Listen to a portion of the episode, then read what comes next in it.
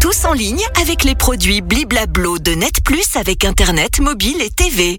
LFM, tous en ligne. C'est le jour de tous les émerveillements avec Guillaume. Bonjour. Bonjour Valérie. Parce qu'on va faire aujourd'hui, grâce à toi, un coup de projecteur sur une intelligence artificielle capable de créer des jeux vidéo. C'est le nouveau produit phare de ChatGPT. On parle même d'une petite révolution technologique dans le milieu. OpenAI a dévoilé Sora, S-O-R-A, un générateur de vidéos qui se base sur les intelligences artificielles. Sam Altman a commencé à montrer quelques réalisations depuis le 15 février. On peut trouver d'ailleurs plusieurs exemples sur son compte X. On peut voir aussi des vidéos sur YouTube.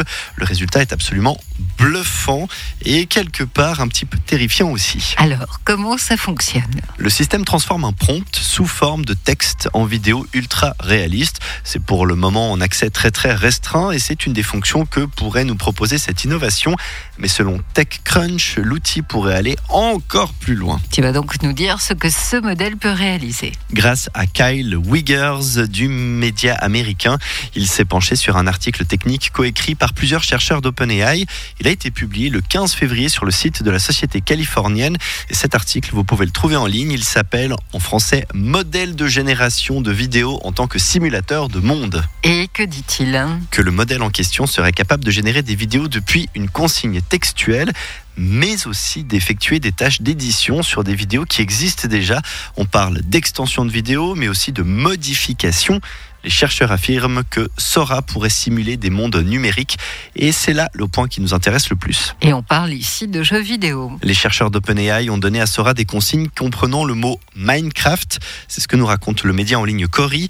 Et l'IA a généré un univers qui y ressemble énormément.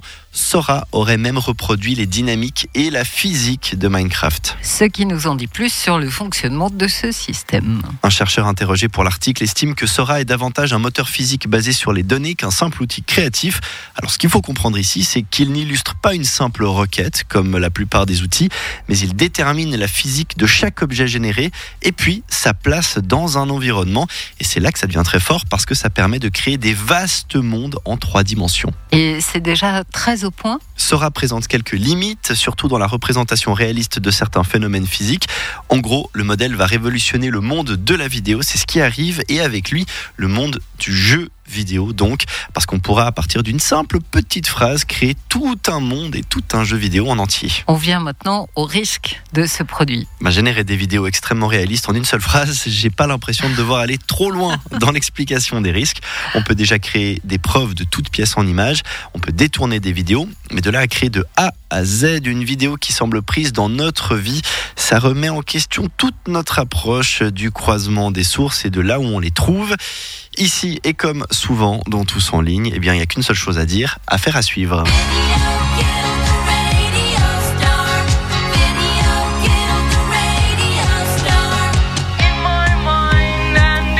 Qui est bien avec ce titre des Buggles, c'est qu'on peut le décliner. Ah oui. Désormais, vidéo kill de, de jeux vidéo. Voilà, c'est- il, est, il est immortel Vos ce titre. photographies, tout ça. Merci beaucoup, Guillaume. À Avec demain. plaisir, à demain. C'était tous en ligne avec les produits Bliblablo de Net Plus avec Internet, mobile et TV.